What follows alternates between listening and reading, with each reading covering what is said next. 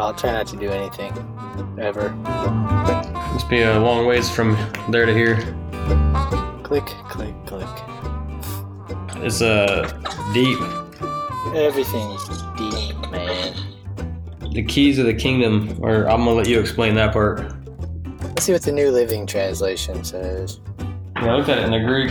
Uh, welcome to another episode of Practically Theologians, and today we are recording another episode in the series uh, called Misused and Abused, where we look at passages of Scripture that uh, are maybe taken out of context or misunderstood, and then as a result, misapplied. Um, and our goal for the podcast is to look at these passages, come to a better understanding of what they mean, what they accurately mean, how they accurately apply, so that we can work towards making theology practical, which is the aim, the overall aim of our podcast. I'm Andrew, and I'm in Central Illinois, and recording with me today is Josh out in where, Josh? Western Washington. Western Washington. Beautiful Western Washington. I Yeah, don't but don't move here. I never know if you're in Washington or California or, or where you guys are at. So Washington today, huh? Washington today. Yeah. Tomorrow, who knows? Cool. And uh, we we met. Just a quick background here. We met at seminary at Sangre de Cristo Seminary in Colorado, um, and that is when we hatched the plan to put together a podcast like this. And so we've been kind of working towards uh, maybe recording on a little bit more consistent basis. But it's been a good time. I know it's been edifying for myself and Josh. I think you've enjoyed it as well as you shared. So looking forward to keeping it going. Uh, Josh, what's our what's our passage for today? Our passage for today is Matthew 18:20, which says, "Where four, where two or three are gathered in my name, there am I amongst them." And what uh, what translation are you using, Josh? That would be the the uh, what's what's well the ESV. I was trying to think of the the what is it the uh, oh well Oh, isn't that. there an acronym like a joke but I can't remember. yeah. I got you. Oh oh well. So the reason I brought that up about the translation you were using is just because I think it's it's always good to remind ourselves that, that not no no one translation is perfect. Uh, so it is good as part of the as part of our Bible study to just include a few, you know, maybe two or three different translations, the ESV or the NASB or um, the Young's literal translation. No, I'm just kidding. That would be a little bit difficult to read, but just finding some some decent translations that that are proven to be accurate and allowing them to kind of give you a fuller a fuller understanding of the text. Typically, you'll see that they're pretty close together. Uh, other they, they reflect each other pretty well, but every now and then you'll see something worded a little bit differently that will just give a, a little bit fuller understanding of the text. But uh, Josh, you were looking at some different translations on this particular verse before we started recording, and it seems like on this verse they're all pretty much in line, correct? Yeah, especially for our purposes, the particular issue that we're looking at. Yeah, even the message agreed with us. Even the message agreed with us, which means we are on solid ground with this one. All right, so Josh, um, before we, so we're looking at just one verse here. Um, so before we get started into trying to come to a proper understanding of this verse, uh, just allowing this verse to stand on its own, what are some ways that you've seen this verse uh, misused or abused? I'm sure you have too, I imagine. And I don't know if you personally have done this. I have. Um, used this verse to refer to the gathering of the church and and how uh, when believers gather, no matter where they're at, Jesus is in their midst. So some people actually use this as one of their proof texts for why house churches are okay. And by the way, I'm fine with churches meeting in houses, but there's a particular movement that is they, I don't know. You refer to them as house churches. I, I should have studied that before I started talking. But anyway, they use verses like this to say, "You see, the church is wherever believers gather." Um, it's not a an institution. Uh, they don't generally agree with. I'm I come from a Presbyterian church, and Presbyterianism is elders at a local church. There's a presbytery in the region that meets, which is made up of elders or uh, pastors. and then there is a basically a national presbytery level. And it's like a court system. It's not necessarily like a hierarchy, though, but that is kind of what the people that don't like Presbyterian, it's kind of how they look at it. Um, but my, by the way, Presbyterianism really, it's about the local church. so I think if if you think Presbyterianism is a bureaucratic hierarchy, you should probably look into what Presbyterianism really is. At least the biblical Presbyterianism that, for example, I'm part of the OPC consists of. So, so this this verse could be used by people opposed to something like Presbyterianism uh, to to say we don't need the court systems. We don't need the association or the connection to other churches. Believers meeting is where the church is. The church the church could be at Bob's house and we meet and worship God and Jesus is in our midst at Bob's house. And then we go over to Sam's house. Maybe I should throw in a lady, Susie's house. And we meet with some different believers and we gather and there, lo and behold, two. And by the way, people often misquote this vote, verse, vos. Have you heard of a vos? Before? Yeah, it's a it's a plural for verse. Yeah, vos. It's a seminary term. Multiple you wouldn't know unless you went to seminary. anyway, they read this vos this way. Where two or more are gathered in my name, there I am in their midst. Andrew, what does it say in the text? Well, according to the ESV, it says two or three specifically, and, and that's a direct, that is a literal translation from the Greek text. Two or three is um, what it says here. Two or three, not two or more. No. I wonder if, well, let's let's just think about what the message has to say about that, because as we know, whenever we disagree with the ESV's translation, the first place we should go to is the message. that's a. by the way, that's our. By the way, our joke, son. That's all right. so, and the message are, too. If you are reading two message, or three, then uh, maybe supplement that with the ESV every now and then, just to just to uh, get a well a more. Well- the message can be a helpful and fun way to entertain yourself to to jar your brain cells into thinking about what the text says, but it's probably go good to go back to a more literal translation when you want to get closer to God's inspired word. I don't want to offend too many people. well, I mean, part of it's just calling it what it is, right? I mean, the message is is uh, a running commentary, basically. But regardless, yeah.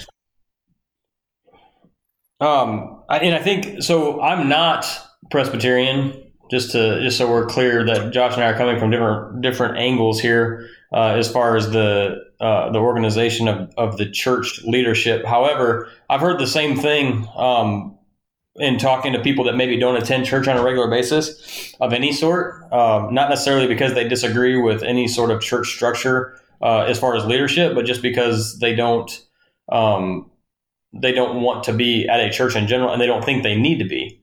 Uh, they think that it's purpose it's perfectly fine to uh, be a Christian that is not formally plugged into a local church body. And I think that they would go to a verse. They they have gone to this verse uh, to say, you know, uh, as long as I've got a group of of people that are Christians, a group of um, people that are meeting together or that I hang out with, whatever it is, um, then that's my church. You know, uh, my church is my softball team, or my church is the guys I golf with. You know, we're we're all professing Christians, and we get together on a regular basis in some way, and where two or three slash two or more are gathered, uh, that's enough church for me. Uh, and I think that the danger here here's the danger, Josh. I think that we have to look at uh, that mentality uh, can bleed over into a Christian's um, worldview, uh, even when we are attending church on a regular basis. So the the obviously we can look at the extreme and say, well, that person is, they've misinterpreted this verse, and therefore their understanding of the church is flawed. At the same time, um, we as Christians don't always have the best understanding of how church functions either, uh, which we'll get into a little bit when we start figuring out the the primary purpose of this text and what it means. So we're not really always able to refute that well.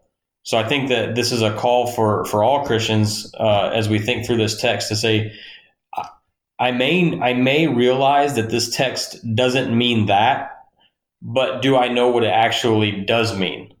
Uh, because if we don't, then we're then we're, we're not uh, we're not handling God's word properly either. Uh, even if we're, we haven't taken it to that extreme, uh, there's still a lot of learning that we can do and, and a lot of growing we can do in the context of how does the local church operate. Um, but so before we get there, though, let's I want to I want to go one verse above this, and and we can see another way that this can be abused. Uh, if we go one verse above this in verse Ah, yes. uh, 19. What does verse 19 tell us, Josh? In your own words, uh, well, you can read it, but in your own, in Josh's message, how do you take verse 19 at face value? Well, Andrew, if you or I, if we both get together and we agree that that I need to be a millionaire, and we ask the Lord for that, it will be done for us. Amen. Yep. All right, let's get together. I'm here. We have to agree. Which the verse says, by the way, again, I say to you, if two of you agree on earth about anything they ask, it will be done for them by my Father in heaven. Then it goes on, for where two or three are gathered in my name, there I am among them. Yeah. Ask for it. And then, and then going into, um, yeah. So, so as it goes into verse 20, that four becomes important, right? Because then that means that the reason that we could ask for a million dollars uh, when we're gathered together, the reason we can do that and the reason we can ask for anything uh, is because Jesus is among us when we ask, right? So that adds weight. God is obviously willing and able to give us whatever we want as long as two or three of us are gathered together to ask for it, correct? So we're good to go. And we agree. And we agree. Gotta agree. Reminds me of uh, when I looked up Joyce Meyer's stuff. She she has language of agreeing with God. When you agree with God in your prayer, then He'll give you what you ask for. And I don't know who this was, but it seems like there's some false teachers out there that talk about God being obligated legally somehow to give you whatever you're asking for. It has something to do with agreement, and I imagine they use this verse, but now I can't remember. Wow. Here I go again. Andrew, you should know. I can't remember. You're a Baptist, after all. Ooh. oh man, why does that? Why does that feel like a uh, like a rebuke or something? So I I appreciate you, my Baptist friend. I appreciate that fact. um, so if we so let's look at Josh. Let's just take a second and look at what does this verse actually mean. So obviously, it doesn't mean that uh, we could just go. It, it's not in any way saying one that as long as we get together, we can ask whatever we want and uh, and it will be given to us because we agree. We're, we are putting we are we are establishing that this is not what that verse means, right? And secondly, it doesn't mean that we can gather together in a in a home or anywhere, even in a church building, and assume that just because two or three have gathered that this is church. Uh, which those are the two ways that we see this most commonly misused and abused, misunderstood, misapplied. So, in light of that, the fact that so we are making those two statements. Uh, let's look now at the right understanding of this passage. Let's take a few minutes and just look at the right understanding of this passage or, or this verse within the context of its passage. So, Josh, I think one of the first things that we can look at is uh, one of the hermeneutical principles that we can apply here is the idea of progressive revelation. So, where where can we look that would maybe emphasize the progressive revelation hermeneutic? Uh, God spoke in many ways and in many times in the past to our fathers. I don't know. oh, I see. Yeah, I wasn't very clear. My in one of the Peters, he talks about. Yes. I'm talking. Know. I, the prophets I, writing for us about things that they didn't understand about how it's going to happen. I was. You're talking about progressive revelation. I didn't, I didn't mean to. I wasn't prepared for your question. Maybe you were talking about the analogy of faith. I did not mean scripture. to hard. Nope. I, I meant to. I meant to direct you, and I did. I did very poorly at this. I meant to direct you to Deuteronomy 19. So, Josh, why don't well, you mean the analogy of faith? The scripture interprets scripture. Yes, well, it's both. The scripture interprets scripture, but the progressive revelation side of it is that we have a fuller understanding with fuller revelation of how this applies yeah. to the New Testament church. Is what I was getting at. So, anyway, scratch my my very poor leading of that uh, of uh, that question. Josh, why don't you just tell us what Deuteronomy 19 says and how it sheds lights on this verse? I'll, I'll do that in a minute, but first of all, I would like to say that as poor as Andrew might be doing, the reason why he hosts is oh, because I would surely do worse. Oh, I appreciate. Um, I appreciate that. Uh, that's a nice backhanded compliment for you. that felt more like just a backhand, but that's all right. so Deuteronomy 19. A single witness shall not suffice uh, against. Oh, it is the ESV. I thought I was reading the King James and I was going to hold up there, but let's keep going. Hopefully, you guys can understand English. A single witness, because it's the English Standard Version. Get it? A single witness shall not suffice against any a person, sorry, a person for any crime or for any wrong in connection with any offense that he has committed, only on the evidence of two witnesses or of three witnesses shall a charge be established. If a malicious witness arises to accuse a person of wrongdoing, then both parties to the dispute shall appear before Yahweh, before the priests and the judges who are in office those days, in those days, etc., etc., etc. Andrew, what is one plus one? Oh man, I, this is not part of our prep. Um, iPhones have a calculator. You have an iPhone. I'm gonna I'm gonna I'm gonna go with two. Yeah, yeah. And what's one plus two? I'm gonna go with three. Hmm. Interesting. So the person plus one additional person equals two, or plus two additional people equals three. But it says here two or three is how a charge shall be established. Hmm. I wonder if Jesus knows his Old Testament. What do you think, Andrew? Um, Have you guys taken the uh, Doctrine of Christ? Yes. So you should know this answer. uh, uh, it's probably mixed in with everything else. But are you are you asking? Does Jesus know the Old Testament? It's it's not a trick question. It's I don't. Yeah, it's like one plus one. That, I think I don't think that I learned that in uh, the Doctrine of Christ, but yes. Absolutely. I think that might have been a fact, in fact, do you suppose he might be quoting the Old Testament to some degree and then interpreting it here? It, it does seem that way. It seems like he is uh, giving us a which okay. So this this ties into what I was talking about with progressive revelation, but it does it seems like he is giving he is explaining to us um, in a in a fuller sense what was uh, being shadowed in Deuteronomy 19. And I mean, verse 16, he quotes it directly. If if he does not listen, take one or two others along with you, that every charge may be established by the evidence of two or three witnesses. So what? Uh, so what, what's this in the context of when you're talking about a charge here? Sin. If a brother sins against you, then you have a charge to lay at his feet. Brother, you sinned against me.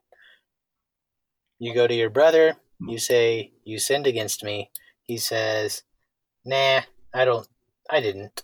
So then you take a witness and you go to your brother and you say, You sinned against me, etc. Did I answer your question?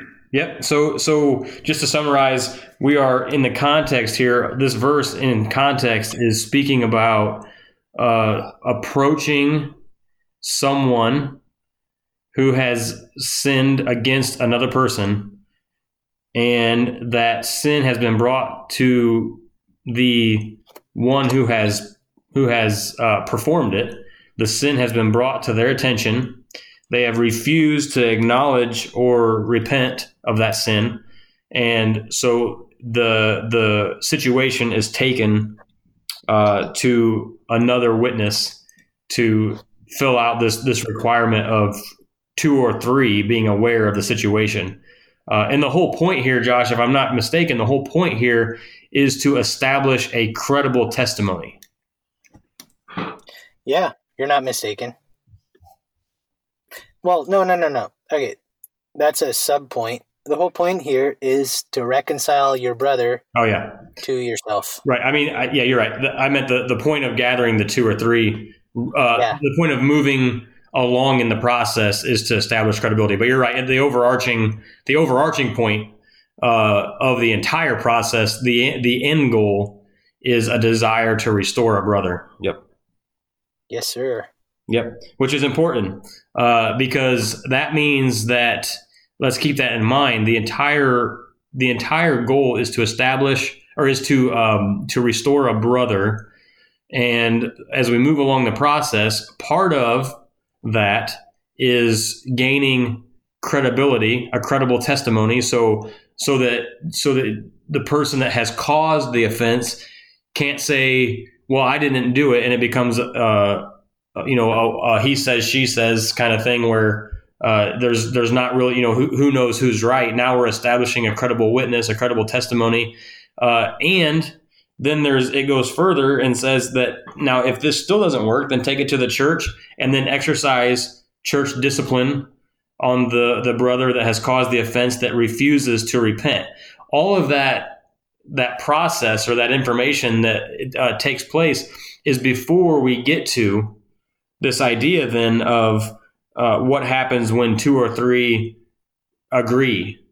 So all of that has already has already been established. Jesus has already just walked through that just previous to our verse that we were looking at, and he's already used this phrase that he pulled from Deuteronomy about two or three.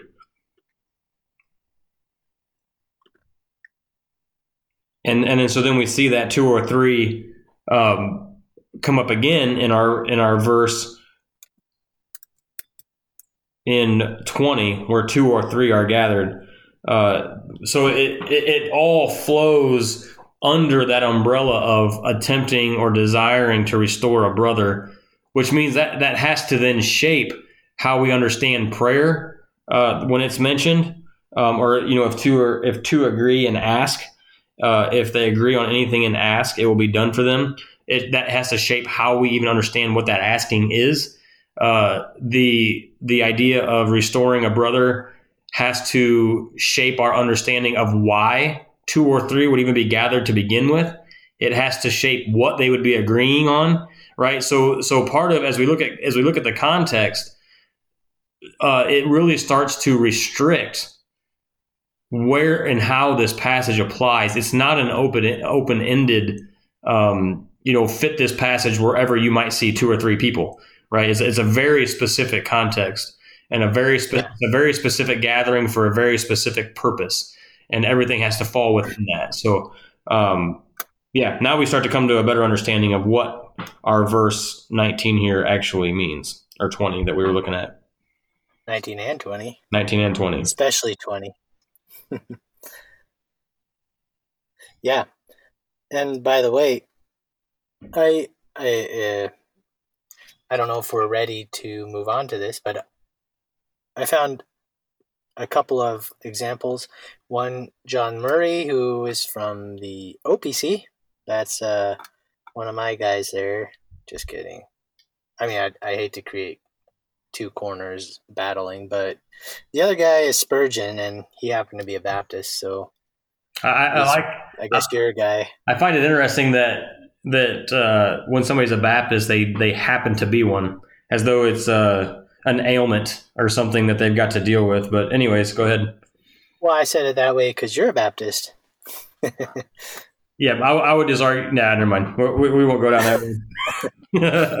we're, we're, we do not have enough time to open up that can of worms, so we'll uh, we'll save that for oh, a battle. Yeah, there's not enough time ever. Nope. that might be a fun podcast. How to come to an agreement while disagreeing. Hmm.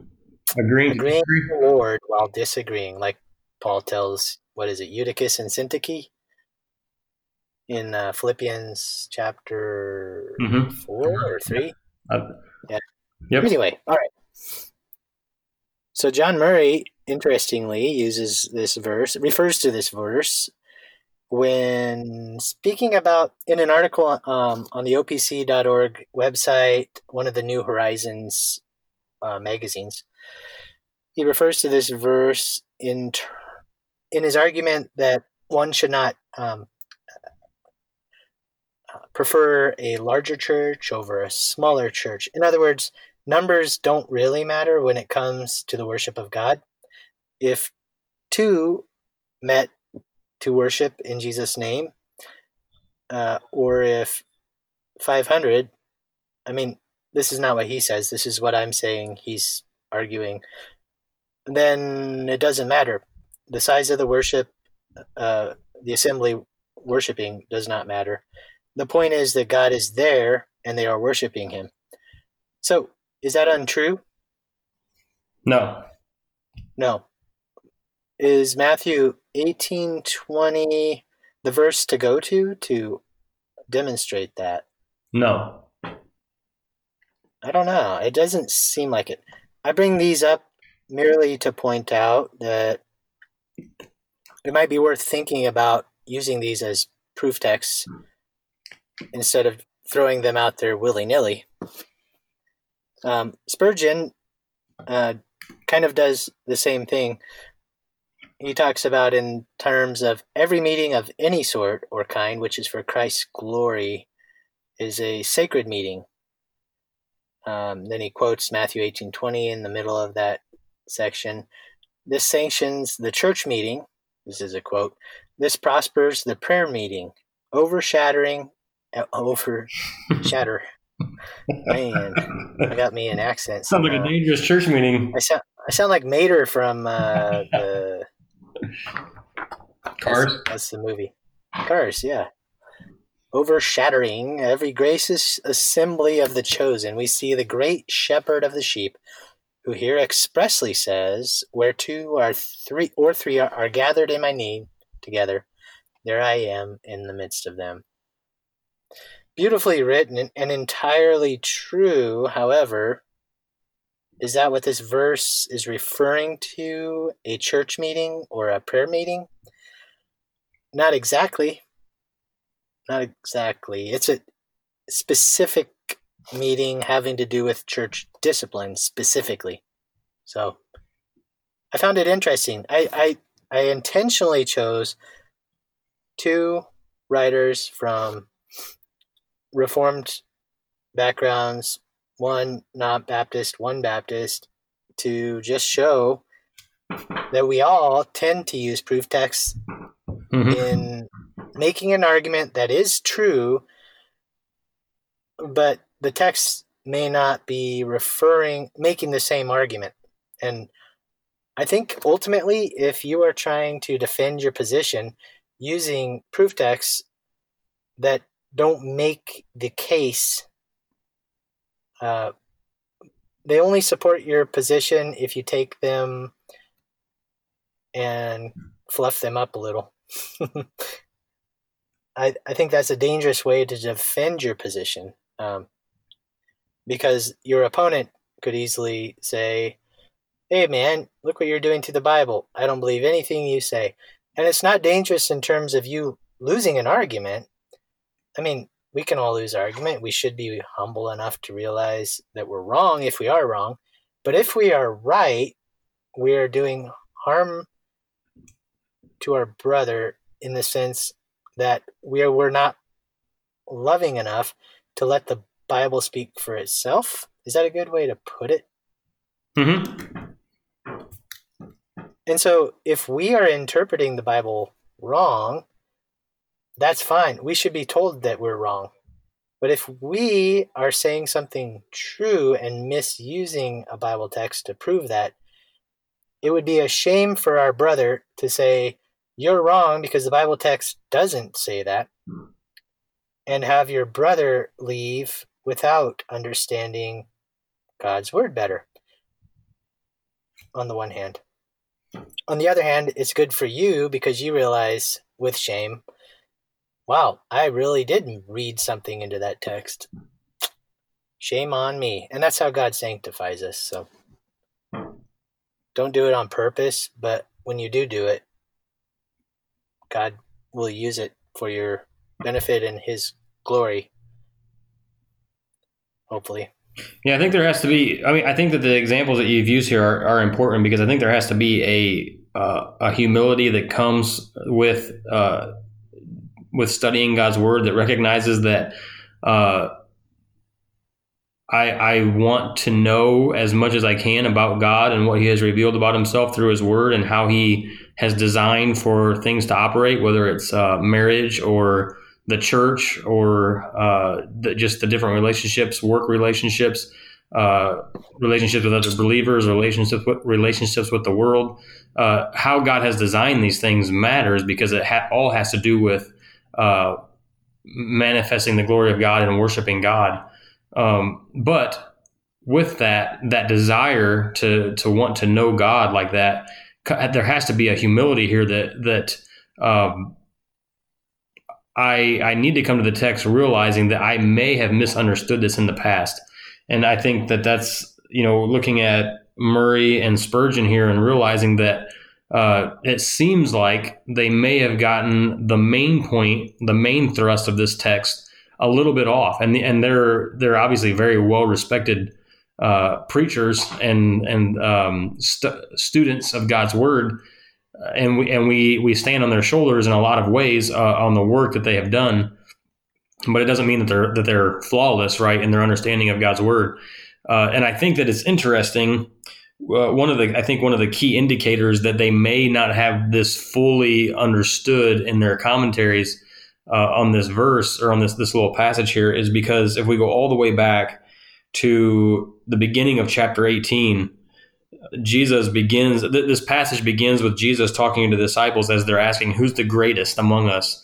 And Jesus immediately uh, starts talking about children and how you need to have basically you need to have the faith of a child and and the one that has faith like a child will be the greatest in the kingdom of heaven and he goes on then to talk about the the tragedy of sin uh, within the community of believers and how causing a believer to stumble is uh, extremely devastating. Uh, God, rejo- God seeks out, and heavens the heavens rejoice when uh, a lost sinner is found. The, the, it's just the idea of the, the the tragedy and the reality of sin in this in this chapter is being addressed over and over from different angles.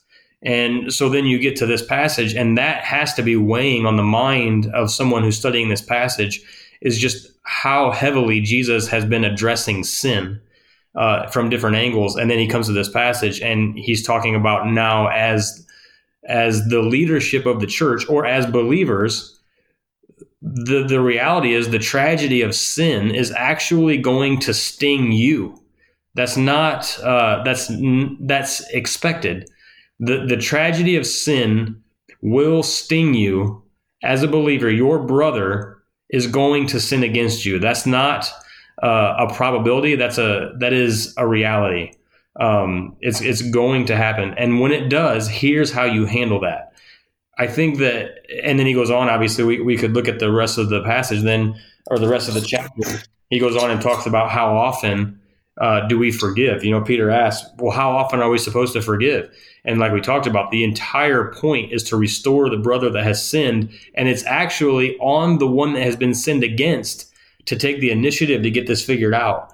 Uh, so the, the whole the whole um, thrust of this this section of Matthew, if we even just like zoom out a little bit and take this as a section, um, the whole thrust of this that Jesus is, is getting across is the reality and the tragedy of sin, the the the weight of sin, and then the reality that sin is going to be present amongst believers, and how do you handle that? And I feel like when you when you go with like the, the way that Murray has handled it or the way that Spurgeon has handled it, uh, you kind of you lose the weight of sin um, and how it needs to be handled well that and, and when it is handled well, it allows the church to shine uh, in a way that the world will have a hard time understanding. When I think I think that sin in the church uh, is a is a prime opportunity for the church to shine in the midst of the world when it handles sin in the right way, uh, when it realizes the tragedy of sin, and then when it realizes the right way to handle sin when it occurs uh, amongst believers. So I, I, I just um, yeah, I just want to take a little bit of time and, and just lay that out there about uh, what, I think is missing from Murray and Spurgeon um, when they approach it from from the way that they did on their on, in their commentary. Well, to be fair, it, they weren't commentating on this verse; they were writing an article about a topic, or perhaps preaching a sermon in Spurgeon's case, and it came up okay. in the middle of their okay. writing. So they weren't they weren't looking at this section in context. So they, they really did use it as a it literally was a proof text to, to make a right. Yep, I got you. Right. Yep. And uh, by the way, regarding sin, the analogy of the straying sheep and the Father in heaven leaving the ninety nine out of a hundred to go after the one straying sheep is immediately before this mm-hmm. section. Uh, kind of tells you the heart of our Heavenly Father toward even those sheep who have strayed away from the fold, that he goes and seeks that sheep to bring that sheep back to himself, yep. back into the fold. And that's how we should treat our brothers who sin against us. Uh, no, certainly no worse than our Heavenly Father has treated us who have sinned against him. Another cool thing in this passage, by the way, just just a comment. Jesus is equating himself to God here, and it's it's just cool to think about when you read the Old Testament and you see in Deuteronomy 19, you bring it before the Lord, before Yahweh, capital L O R D is Yahweh. Uh, Jesus is, it seems, here is equating himself with Yahweh, and I think that that is pretty cool.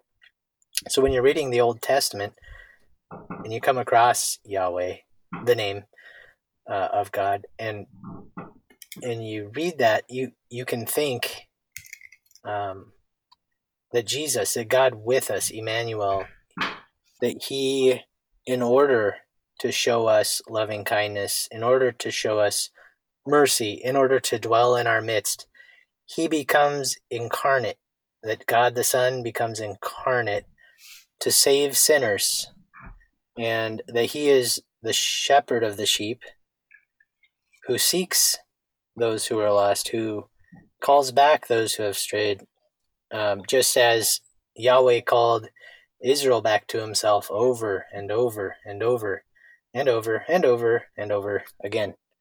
Um, it, it's cool to see the unity of the Bible and to realize uh, that that everything in Scripture is profitable for even us who come thousands of years after those Israelites. And that's it. Oh, Sermon over. no, it's good. It's good. It's, it's good to see that, like you said, that common thread that runs through. Uh, it's important. That's that's very important when we want to when we, when we're coming to understand uh, any passage of scripture to to work against the tendency to detach uh, the passage that we're studying from not only the immediate context but also the the uh, what you would call the redemptive historical t- context or the overarching Yeah. context of scripture as a whole uh, and how God, verse fit. God, God's great promised always was that He would be in our midst, and we would be His Yeah. people, and we would dwell with Him forever. And it's always been the case that He He seeks those who stray.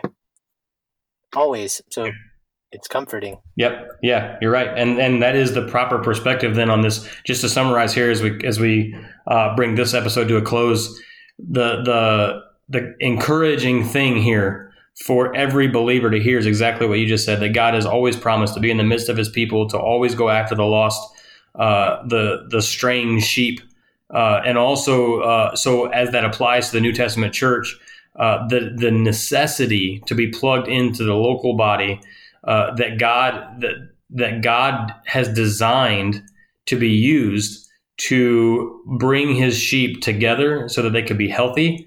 Uh, it is the the local church is the way that God brings um, the straying sheep back into the fold, back under the umbrella of obedience.